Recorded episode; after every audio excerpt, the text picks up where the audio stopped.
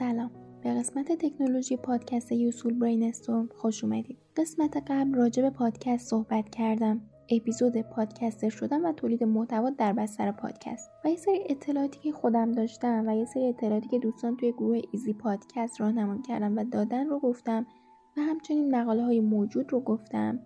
چند تا سایت معرفی کردم و گفتم توی اون سایت به سوالایی که دارید دسترسی پیدا می‌کنید و یا کیفیت پادکستتون بهبود پیدا می‌کنه. خلاصه اینکه توی این قسمت می‌خوام دو تا نکته رو بگم. اولیش کپی رایت توی کتابای صوتیه. خواستم بگم توی اپیزود اول یعنی راجع به podcaster شدن و تولید محتوا توی اون اپیزود من گفتم کپی رایت اشکالی نداره.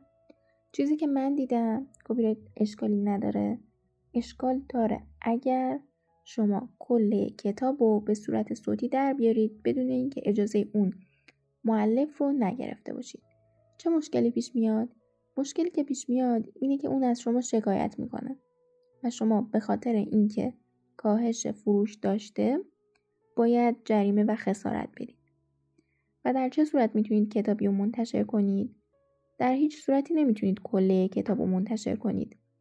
اگر می‌خواید می‌تونید ده درصد کتاب رو بدون پرداخت هزینه کپی رایت منتشر کنید. اما سوال من از کپی رایت اینه که موزیک به چه صورت کپی رایتش چون خودم توی یه سری پادکست جدا جدا دارم درست می‌کنم که یه دونش آهنگ ورزشی می‌ذارم یه دونش مفهومیه یه دونش آهنگ عاطفیه و یه دونش هم آهنگ انگلیسیه که زیرنویسش هم می‌ذارم که برای آموزش زبان انگلیسی با آهنگه. و سوال من اینه که آهنگ به چه صورت کپی رایتش و اگر می‌دونید کامنت بذارید؟ چون پادکست های زیادی هستن دیدم که آهنگ فقط می‌ذارن و نمی‌دونستم که به چه صورت این کپی رایت یه نکته خیلی جالبم می‌خوام بهتون بگم که توی پادکست Stuff You Should Know هستش. یه پادکست انگلیسیه که 13 سال قدمت داره و اینو می‌خواستم بگم که 1846 تا اپیزود داره. و چند تا کامنت؟ دو K کامنت دو هزار تا. okay.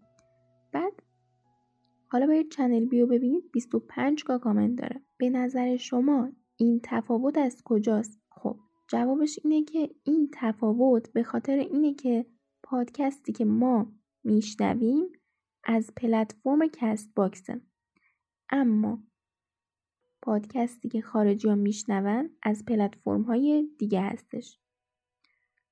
و این باعث میشه که یه پادکست ایرانی که دو سال یا بیشتر از دو سال قدمت داره توی Castbox کامنتش بیشتر از Stuff باشه البته مطمئن نیستم ولی این تحلیل من بود. حالا اگه اشتباه بود توی کامنت بگید و درستش رو بگید و اگه درست بودم که هیچی.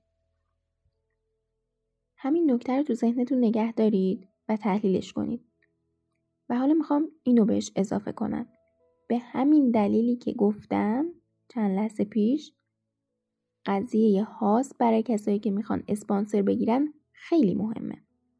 اگر پادکست انگلیسی داشته باشید جای دیگه شنیده میشه و اما آمار اینجا خیلی مهمه. برای مثال اگر هاستی نداشته باشید و پادکستتون رو فقط توی Castbox آپلود کنید ولی اون پادکست به زبان انگلیسی باشه شما هیچ وقت نمی‌فهمید که اون پادکست چقدر می‌تونست مخاطب داشته باشه؟ و برای همین باید توی یه هاستی اونو منتشر کنید که هم آمار خوب بده و همین که شما تحلیل کنید مخاطباتون توی چه پلتفرمی که داره شنیده میشه اون پادکست. تمام این چیزا به اسپانسر و اینا مربوط میشه. حتما در مورد اینکه هاستتون چی باشه به شدت تحقیق کنید چون خیلی مهمه. و دو تا از چیزهایی که می‌تونید تحقیق کنید تو Channel B و یعنی سایت Channel B می‌تونید ببینید در مورد هاست Blubrry و Libsyn گذاشته. چرا؟ چون هاست BPlus و Channel B این دوتا هستن. یکیش Libsyn ه یکیش BPlus ه. و آقای علی بندری و تیمش تجربهشون رو گذاشتن توی این سایت یعنی Channel B. نکته دیگه اینکه اگر شما اومدید توی پادکست تا درآمدزایی کنید باید بگم خیلی باید صبور باشید. چرا که اگر انرژی هم سطح اینو بذارید توی اینستا با تبلیغاتی ممکنه بیشتر دیده بشید. البته خب مزیتایی هم داره پادکست. انرژیتون می‌تونید اینجا بذارید اما صبور باشید. و در کل اپیزود پادکستر شدن و تولید محتوا حتما اونو گوش بدید.